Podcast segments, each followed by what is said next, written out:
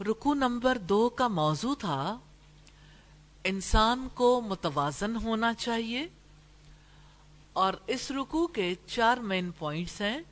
Number ایک، آسمانی نشانیاں گواہ ہیں۔ نمبر دو، زمینی نشانیاں گواہ ہیں۔ نمبر تین، زندگی اور موت کی نشانی گواہ ہے۔ نمبر چار، تعلق باللہ، دیکھیں گے اپنے جائزے میں۔ ہم کیا کریں؟ کائنات سے سبق سیکھ کر اپنی زندگی کو اللہ تعالی کے اصول اور ضابطوں کے مطابق متوازن بنانا ہے انشاءاللہ۔ اپنا جائزہ لینا ہے۔ کیا میرے دل کو یقین ہے کہ اللہ تعالیٰ نے آسمان میں مضبوط قلعے بنائے اور ان کو مزین اور محفوظ کیا؟ اللہ تعالیٰ نے زمین کو پھیلایا اور اس میں پہاڑ جمائے۔ زمین میں نپی تلی مقدار میں نباتات اگائیں۔ معیشت کے سارے اسباب فراہم کیے۔ وہی رازق ہے۔ ہر چیز کے خزانے اس کے پاس ہیں۔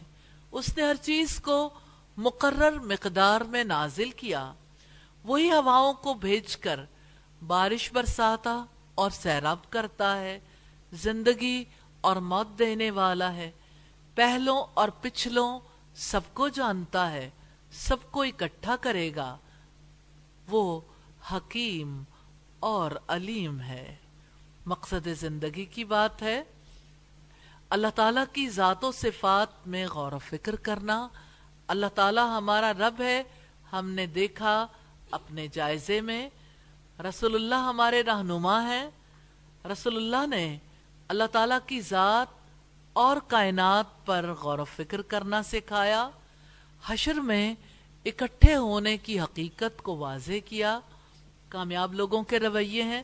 اللہ تعالیٰ کی کائنات میں غور و فکر کرنا۔ آؤ کچھ کر لیں۔ انشاءاللہ اللہ تعالیٰ کی کائنات میں غور و فکر کرنا ہے۔ منزل ہے کہاں تیری؟ کیا میں نے اللہ تعالیٰ کی ذات اور کائنات کے کچھ پہلوؤں پر غور و فکر کرنا سیکھنے کا ارادہ کر لیا ہے۔ کیا میں نے حشر میں اکٹھے ہونے کی حقیقت کو سمجھنے کا ارادہ کر لیا ہے؟ یا اللہ سچے ارادے کرنے کی توفیق دینا اور عمل کرنے والا بنانا۔